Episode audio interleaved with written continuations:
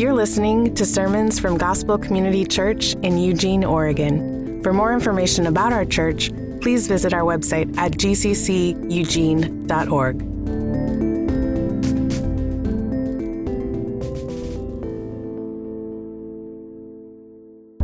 The late minister, Robert Farrar Capone, said the Reformation was a time when people went blind, staggering drunk because they had discovered in the dusty basement of late medievalism a whole cellar full of 1,500-year-old, 200-proof grace, bottle after bottle of pure distillate scripture that would convince anyone that God saves us single-handedly.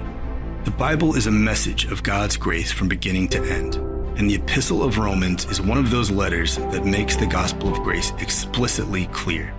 Drinking 200-proof alcohol would wreck you and could even kill you. Drinking from the fountain of grace we read about in Romans will do the same thing. The 200-proof, pure, free, unfiltered gospel of grace that takes you right where you are will put our life of sin and rebellion to death while bringing forth a new man, unbound, unchained, to live a truly free and transformed life under a perfect king. Martin Luther said, "Romans is the chief part of the New Testament and the purest gospel." He said that every Christian should not only know it word for word, by heart, but also that they should occupy themselves with it every day as the bread of the soul. John Calvin stated about Romans, "If we understand this epistle, we have a passage open to us to the understanding of the whole of Scripture." Taste and experience the power of God for salvation for all who believe. The 200-proof strength of the gospel in Romans.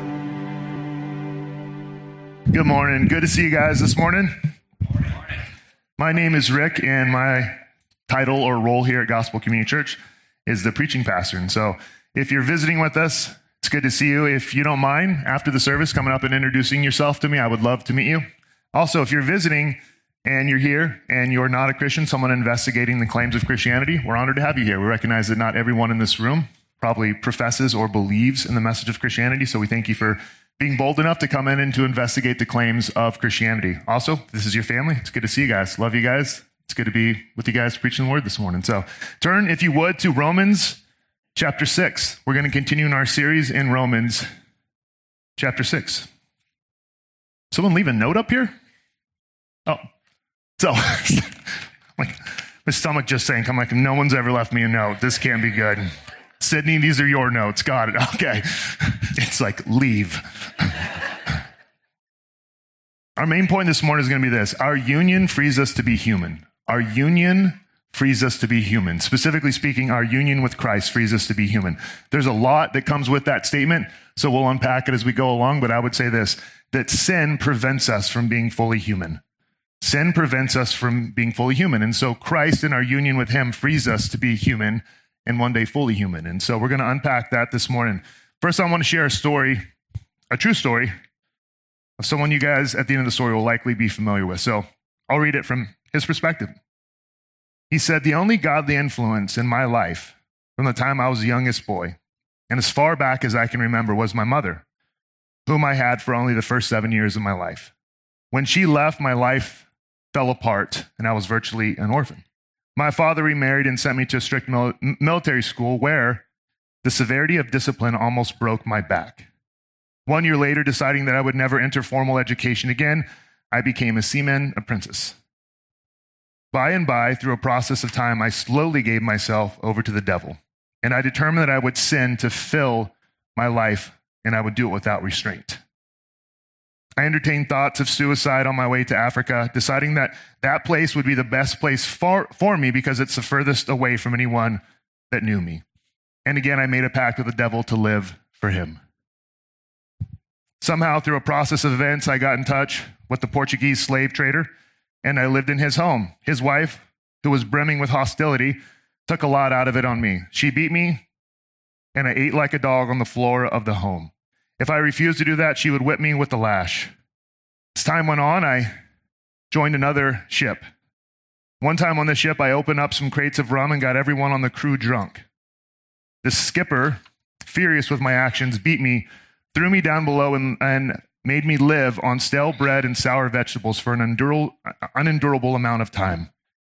He brought me above to beat me again, and I fell overboard. Again, true story. Because I couldn't swim, he harpooned me to get me back on the ship. And I lived with a scar in my side big enough for me to put a fist into until the day of my death. On board, I was inflamed with fever. There, bruised and confused, bleeding, diseased, I was the epitome of a degenerate man. I remembered the words of my mother. I cried out to God the only way I knew, calling upon his grace and his mercy to deliver me, and upon his son to save me. The only glimmer of light I would find was in the crack of the ship of the floor above me, and I looked up to it and screamed out for help. God heard me. This is also a man who said in his own statement, I was a slave to every customary vice, a man who abused the people on board of the ship, and a man who also wrote the hymn with the lyrics that start off like this. Amazing grace, how sweet the sound that saved a wretch like me. I once was lost, but now I'm found, was blind, but now I see. It's a story of a man named John Newton. And you see, John Newton was a man who understood that his sin dehumanized him. Not only him, but everyone around him. And it led him to a place of despair. The text talks a lot about sin this morning. We're going to talk a lot about sin because we understand this. Sin is a cruel master. And regardless of where you come in this morning, everyone has a worldview. And we have a worldview of what's wrong with the world. The Christian worldview of what's wrong with the world is this, is that there is sin inside of the world. There is sin inside of us. And sin is a cruel master. And sin dehumanizes us. It doesn't allow us to live and be fully human. Let's pray. Father, thank you for this morning. Thank you for your word. Thank you that you've spoken through your word. Father, speak to us this morning. Make your glorious gospel so clear this morning. I know there are many in the room this morning that are going through various pain, that are hurting, that are grieving. Comfort them. There are many in the room that are rejoicing. Let them know that we serve a God who rejoices with them. Father, thank you for your word. Thank you for your spirit. Illuminate your word to us this morning. Reveal to us what we have either forgotten or what we don't know. Show us your beauty and the beauty of your gospel. We pray this in Jesus' name. Amen. Our union frees us to be human. So the first thing that we're going to look at as we read the text is I'm going to highlight things as we dive into the text and read through it. And what we're going to see is the text has a lot to say about sin. Romans 6, starting in verse 1, we're going to read through verse 14 this morning. What shall we say then? Are we to continue in sin that grace may abound? By no means. How can we who, look, died to sin still live in it? Do you not know that all of us who have been baptized into Christ, Jesus, were baptized into his death? We were buried, therefore, with him by baptism into death, in order that, just as Christ was raised from the dead by the glory of the Father, we too might walk in newness of life. For if we have been united with him in a death like his, we shall certainly be united with him in a resurrection like his. We know that our old self was crucified with him in order that the body of sin, look there, might be brought to nothing, so that we would no longer be enslaved to sin. For one who has died has been set free from sin. Now, if we have died with Christ, we believe that we will also live with him. We know that Christ, being raised from the dead, will never die again. Death no longer has dominion over him. For the death he died to sin once and for all, but the life he lives to God. So you also must consider yourselves dead to sin and alive to God in Christ Jesus. Let not sin, therefore, reign in your mortal body to make you obey its passions. Do not present your members to sin as instruments for unrighteousness, but present yourselves to God as those who have been brought from death to life, and your members to God as instruments for righteousness. For sin will have no dominion over you, since you are not under law, but under grace. Let's start off here. If our union with Christ frees us to be human, we first need to understand what sin is and how sin is anti-human and a cruel master. So there's a lot that this text in this passage unpacks about sin, and a lot of it saying that we're dead to sin, and now we're alive to Christ. And so what exactly is sin? Sin at its core nature is selfish rebellion against God. It's looking at God and saying, I understand what you've commanded. I understand what you've said. I understand how you laid things out, but I want to do things that way. Instead, I want to be my own God and do things my own way. So, and what sin is saying is, I want to serve myself. I want to be my own God. And so sin is a selfish rebellion against God. And sin is a cruel master. What do I mean by that? No one looks at slavery that has happened in the U.S. and looks at that and says, what a good thing. No one looks at the Holocaust and looks at that and says, what a good thing. We look at those things and we look at the slavery and we look at the cruelty and the masters over these people who treated them as anti-human and say, what a horrific thing. Because they had horrible, horrific masters that treated them as though they weren't even human. They might look human, they would say, but they're not. Which is why morality is so important, and which is also why we don't want to say that we get morality from society at large, because that fails. Society had got those two instances wrong. Society at large thought those were good things to be doing. And so we can look at sin and understand this. Sin is a cruel master. What the text is telling us is this, and Brad preached on this last week. You're either in Adam, which means you're either in sin, or you're in Christ. So I'll say this. Everyone in this room has a master. You might not like that, but everyone has a master. Either sin is your master or Christ is your master. And if you say, no, sin is not my master. I'm my own master. I do my own thing. I got my own rules. My number one rule is that there are no rules. That's a rule. You're enslaved to your own rules, proving that you don't have any rules, proving how free you are, proving that you're an autonomous person that comes up with your own set of rules. You're enslaved to that. I lived that way for almost 23 years of my life, and I'll tell you, it wasn't fun, and it wasn't a good master. Here's how we can tell that we struggle with sin. Here's how we can tell that things have mastery over our lives. I'll give you three tests. What makes you angry? What makes you fearful? And what makes you sad? Look at this for me real quick. Verse 12 says this, let not sin therefore reign in your mortal body to make you obey its passions. The Greek word there for passions is thumia, but it has a prefix here. It's actually epithumia. And the prefix epi means over. So it's desire, but not just any desire. It says over desire. And I would say that all sin starts off and then continues to grow. I've used the analogy before of a snowball. Sin builds momentum. It grows and grows and grows until its path of destruction gets bigger. Or it's like water. It starts off warm, and then it starts to boil, and then it boils and boils and boils. We see this even throughout the Old Testament. Look at stories like in 2 Samuel 13. We see this man who so longs to have this woman that he explains that I have this over-desire for her, that he just can't stop himself, that he wants her so bad. And that desire leads him to rape the woman. Horrific story.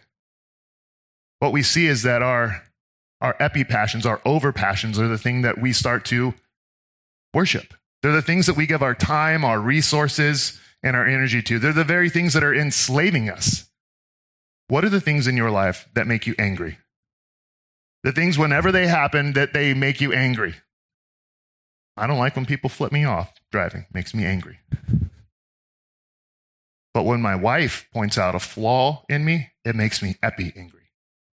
Over. Why?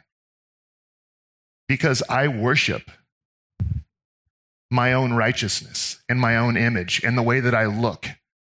And it's almost as though she's attacking something. And so my inner lawyer rises up to give a defense on why I would do the things I do. Why? Because I worship myself.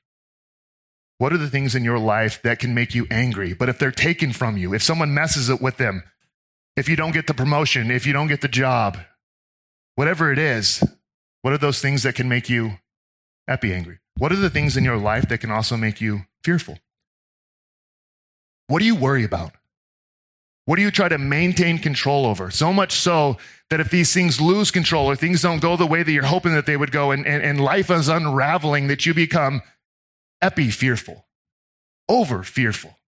I don't know how life is going to work, is how this is going to function, because this is the plan I had for my life. These are the ideologies. This is what I thought my marriage would look like, and things are falling apart. They're going and spiraling out of control. What do? They make me epi-fearful. What about the things that make you sad? Sadness is a normal part of human life. You lose a relationship, you become sad. You lose a loved one, you can become sad. When you lose a God, and the person that was laying in the casket or the person that broke up with you was your God, you become epi-sad. Because it's not just someone who died, it's your God who died. The very person that you worshiped their existence, that was going to give you worth, that was going to give you meaning, died. Those very things are things that we have passions about. Those very things are the things that can very much enslave us. They're not always, and that's the problem. When we think about sin, we think about carnal sin.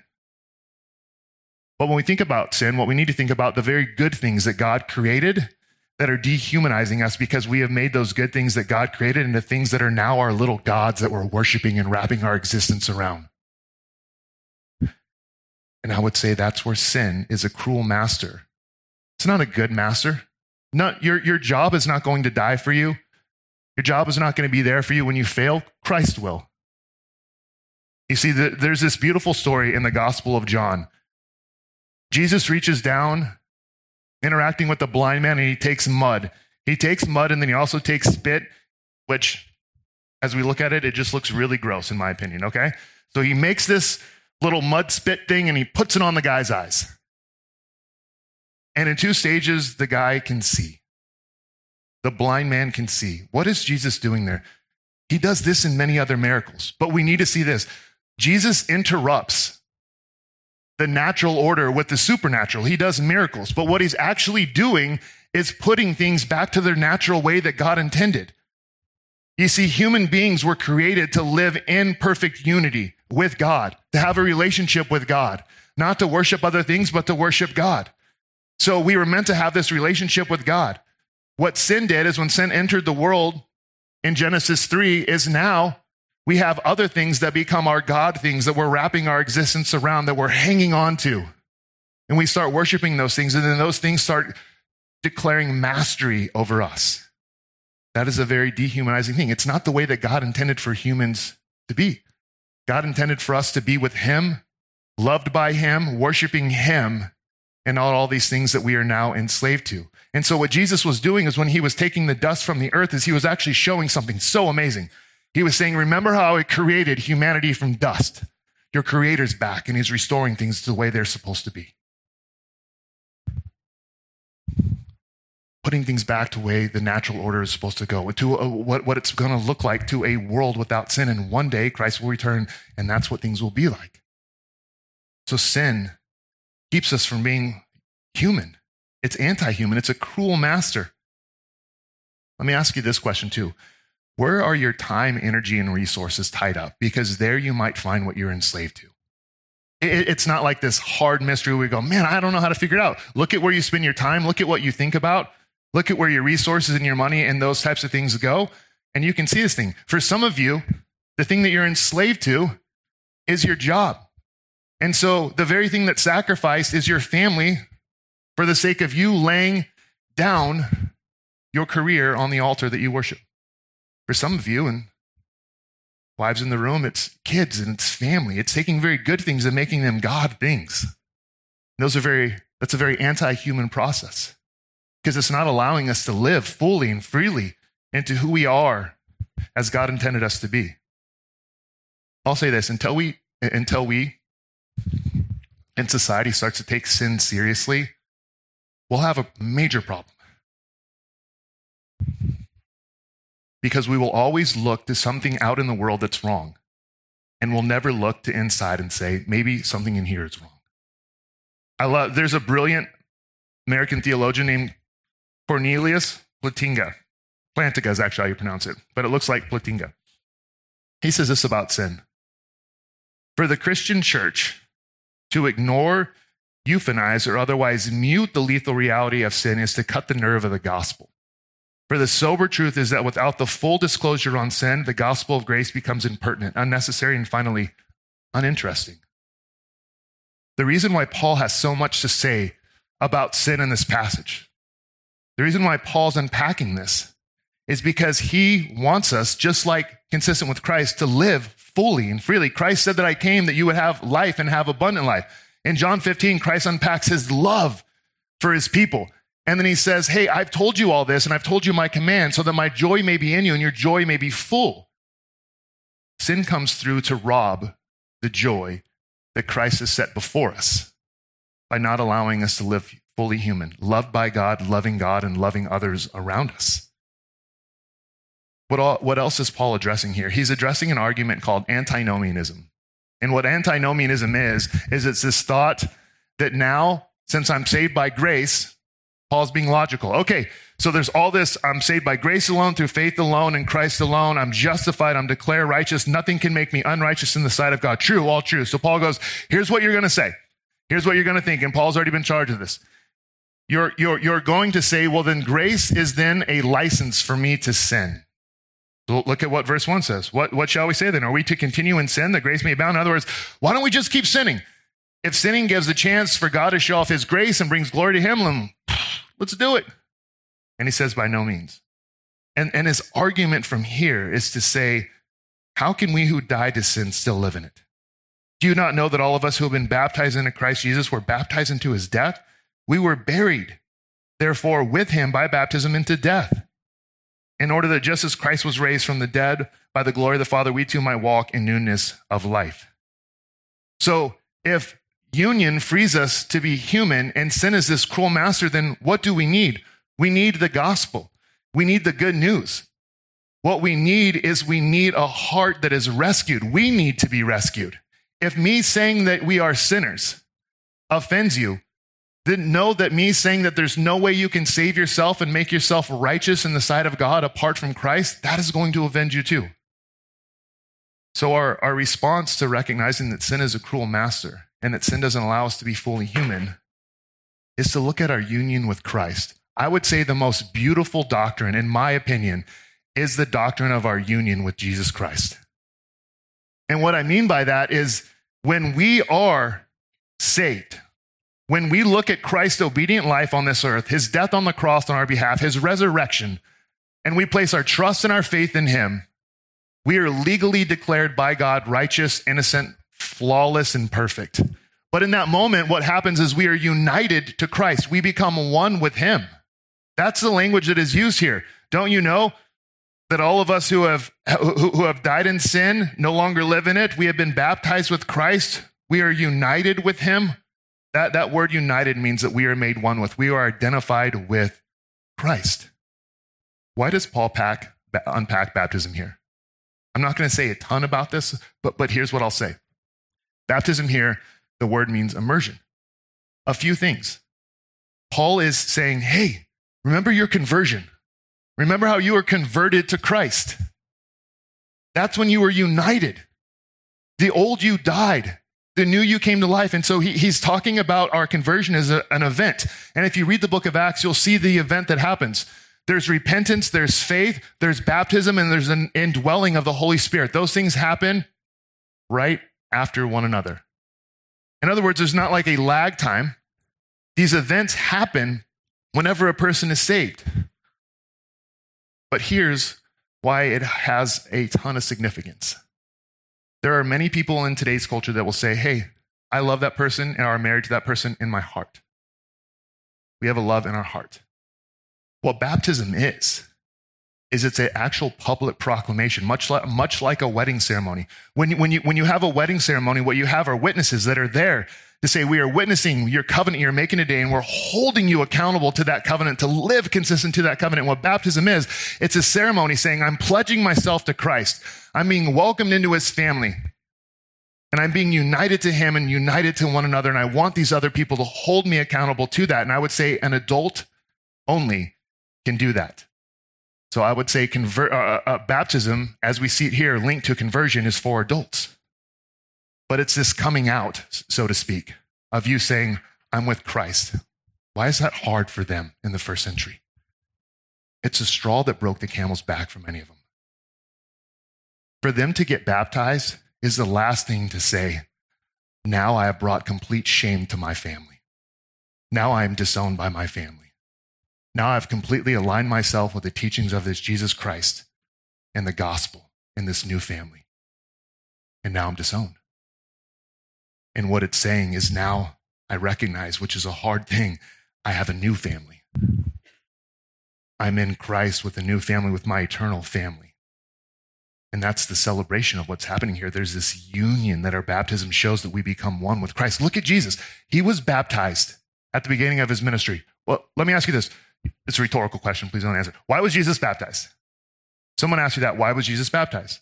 At the beginning of his ministry, Jesus was identifying with us. And what I mean by that is he was saying, look, at the end of my ministry, at the end of 3 years, I'm identifying myself with you. He's a perfect man, the only one who doesn't need to be baptized. He goes in the water because what he's saying is this: I'm going to identify myself with you at the end of my life. I'm going to become a sinner on the cross.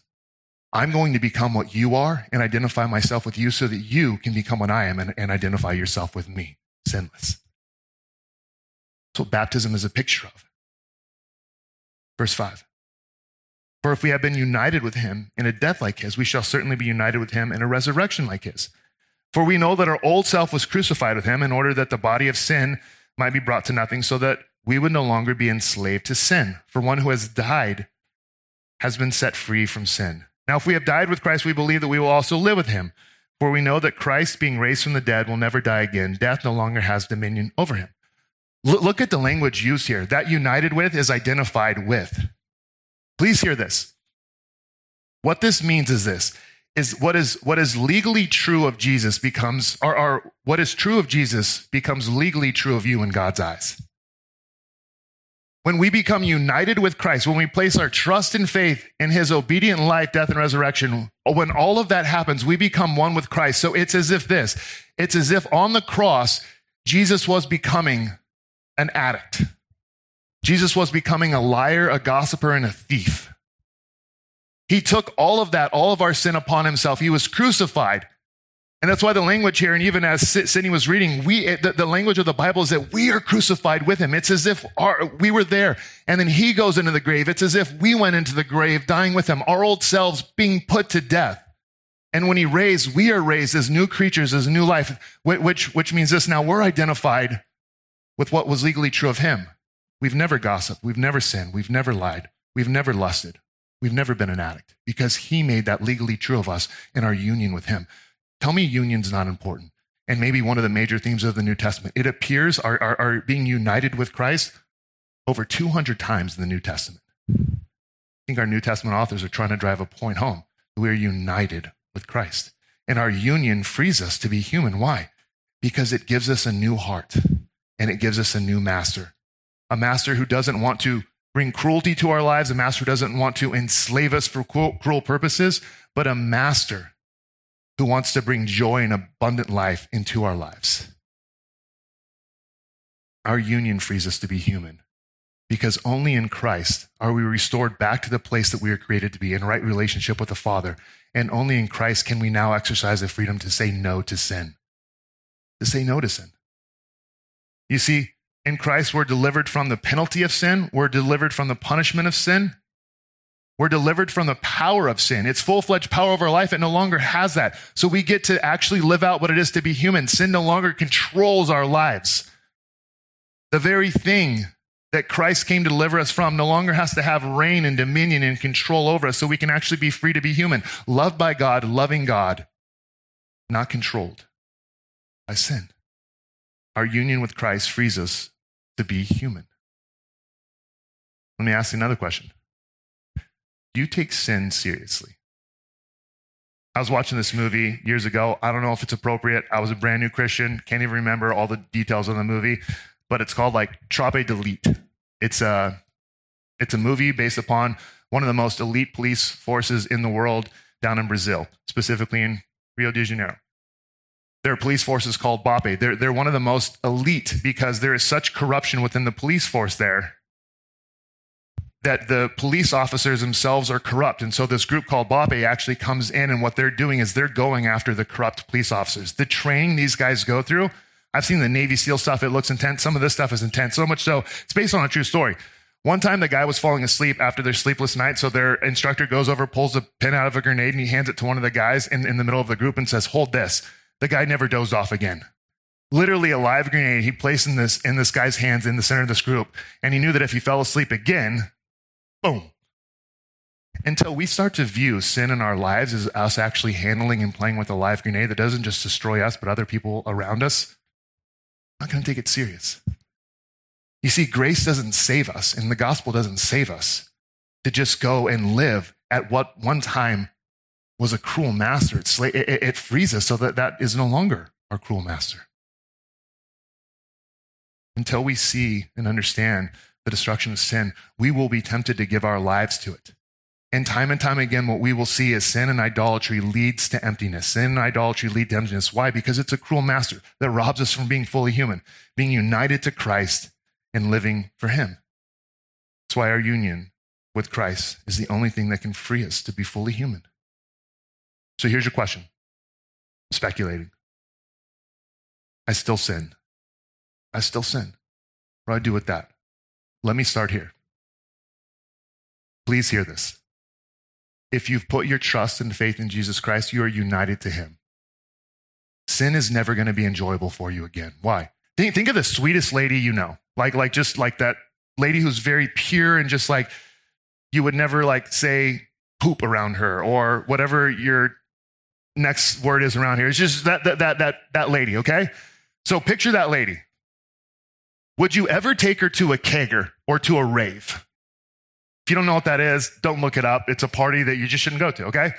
You wouldn't, because you would say, my goodness, she would be uncomfortable. And sin, whenever we live in sin, what we're doing is uniting Christ who lives within us to that sin. And so it no longer becomes enjoyable for us. And I would say the fact that sin is no longer enjoyable, that's a good sign.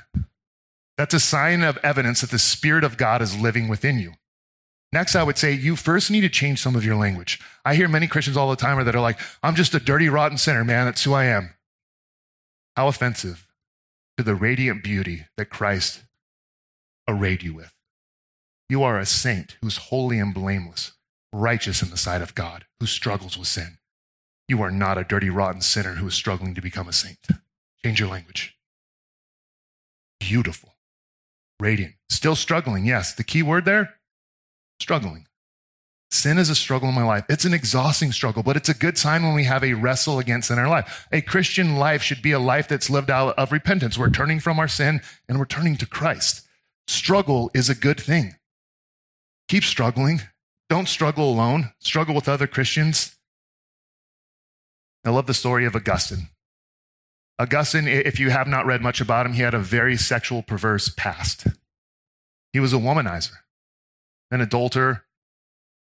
And then one day, he was walking down the street, true story, and a prostitute screamed out to him, Augustine, Augustine. He just kept walking. Augustine, Augustine. He kept walking, nothing. So finally, she runs up to him and she says, Augustine, it is I. And he looks and turns around and says, I know, but it is no longer I. Why? Because God's grace has saved him, made him a new creature, gave him a new identity. He was one with Christ, and he was no longer the same man who was going to live the same way. When we sin, we just fail to believe what's true for us. We've been purchased by the wealthiest master, who's a good master, who's provided us with all the resources. It's almost as if someone adopted a child, brought them into a mansion with just a plethora of resources, and the next day you find that child has been adopted at the local homeless shelter. We would say, what are you doing? Struggling to believe they've been adopted, struggling to believe that they have all the resources in the world. That's what we do when we sin. We just fail to remember our union with Christ and all that we have available in him. What we actually do is we trust that sin is going to be a better master and it's going to provide some sort of fulfillment for us, not remembering we are one with Christ, and that union actually frees us to be human. God's commands are good, church family. Please hear me saying that. You look at the laws of nature, you look at gravity, you're like, good, jumping off a cliff, not going to be a good idea because of the laws of gravity. When you look at God's laws as how it relates to our life with him and our life with others, good. The same good God who purchased you, who gave his son to rescue you, who empowered you with his Spirit is the same God who gives you those commands. And he says, my love is not even contingent upon you obeying those commands. My love is contingent upon my son who obeyed those commands for you, but now you're free to obey them. That's why he ends, even in verse 14, he says, for sin will have no dominion over you, since you are not under law, but under grace. Remember, you're not under the law, you're under grace, but grace only reminds you that you're no longer a slave, you're actually human. We're getting a glimpse on this earth right now of what it's going to look like to be fully human. When Christ returns, and it talks about that, we still have the presence of sin now. Why? Because the resurrection hasn't happened. Christ hasn't returned. When he does, we're going to be fully delivered from the presence of sin too. And then we're going to be fully human with Christ, with no sin, no cancer, no death, no miscarriages, no suffering, no sadness, no sickness. None of those things are going to exist. We're going to be fully human because of our union with Christ here on this earth. Scripture says, hey, you're so much one with him. It's as if you've been crucified with him. Those sins that once defined you, they don't. They're in the grave. Leave them there. And as Christ rose victorious, his victory is your victory. You can say, was Christ successful over every sin in his life? Yes, that belongs to you. That's how God sees you. Scripture also says in Ephesians 2, you've been raised with him and seated at the right hand of the heavenly places. It says that right now to the church in Ephesus, you've been seated at the right hand. You've been raised with him. They're like, but we're here. But it's such a reality. Your union is such a reality that you're so much there that it's so secure in who you are in Christ. You get to live with part of that reality now. So I would say this, our union frees us to be human, but stay in the word, stay in prayer, and stay in community. Stay in the word, pick up this book daily. Stay in prayer and stay in community, because our communion is how we actually get to live with and live out our union with Christ. We get to enjoy a friendship with our Creator. Let me give us some real practical steps. I'm going to call it our nutrition and exercise plan. Look at verse 11. So you must consider yourselves dead to sin and alive to God in Christ Jesus. Consider is a verb. Consider yourself this way. Christians, consider yourself dead to sin and alive in Christ Jesus. That is a thought-provoking exercise. What you need to do is meditate on that. But you also need to think about your brothers and sisters in Christ as dead to sin and alive to God in Christ Jesus. When you see your brother and sister in sin, you don't just go up and say, stop sinning. You go up and you recognize that's not who they are. They're living like that orphan. They're living like that person that's forgotten. You say, you've been purchased. You're innocent, holy, blameless, and spotless. Start living like that, because that's how you're going to have joy. So we start considering. We consider who we are and whose we are. There's a thought-provoking exercise. We go back to our union, constantly thinking about that union and the beauty of it, and it drives us. Three things. Whenever we talk about sin and idolatry, people are like, oh, that just sucks. I struggle with comfort, or I struggle with control, or I struggle with this, or I struggle with that. Here's the thing. Our approach to sin and idolatry should be starving it. We're feeding something with the way we live. We need to starve it. Maybe we have muscles that are underdeveloped, and we need to grow some of those muscles. And so here's what you can do. Ronnie, who used to be one of our elders here, said that every time that he was tempted to lust and every time he was tempted to look at images or do anything like that, he had a routine he would do. He would first serve his bride, his wife, and he would do things for her. Next, he would start texting people and saying, how can I pray for you? What do you need from me? You see, if sin turns us inward and selfish, what we need to do is consider others and turn ourselves outward. Who can you text right now before you walk out of this room who's not here today, not to guilt them, not to bring shame to them, but just say, we missed you today. I want you to know that your presence was missed. That's us turning outward. Who can you encourage every day this week? Write down 7 people for every day that's coming this week. That's going to turn you away from you, from serving yourself to serving someone else. Who can you encourage this week? Daily, send out a text to encourage someone, to pray for someone. What areas can you start serving this family today? Week after week, we can say, hey, our church family has areas that we need people to step up and serve in. Let me be very honest with you. In the history of being a pastor, the one thing I've noticed with every affair that I've walked with people, it is true of this. Either the man or the woman had no investment into their local church, financially or in service. And so what was that an indicator of? If I'm not serving in this area, I'm probably just inward focused and I'm self-consuming somewhere else. Therefore, our muscles of feed myself and all of my idols. Well, I'll say it this way. We start to starve our sin and our idolatry by actually starting to serve other people. We actually help our muscles grow and develop in the areas they need to be grown and developed. Maybe signing up for women's retreat is so uncomfortable for you. Let me ask you this. Will you continue to go through life doing everything that's comfortable for you? Or you say, maybe this is a muscle that needs to be developed and I should grow in. I'm never going to go to gospel community. It makes me so uncomfortable. Maybe that's a muscle that needs to be grown and developed. Or you can continue to do what you're doing, living inwardly, but it's going to have an impact on your soul. Jesus didn't lay these things out because he's a bad master. You did him because he's a good master. Let me wrap up here. Our union with Christ frees us to be fully human. What it does is it reminds us who we are and whose we are. What it does is makes us new creatures, a new creation with a new spirit that comes to reside inside of us. What it does is it gives us the freedom to say this. No longer is sin my master that I have to say yes to, but now I can exercise the freedom to say no to sin because I have a new and better master. Let's pray. Father, we thank you for your grace. And because of your grace, we are no longer who we once were. We praise you that one day, Christ, you're going to return and make everything that's wrong right. And we praise you that we get to live with a fraction of that reality now. Let us live and live fully and freely. Pray in Jesus' name, amen.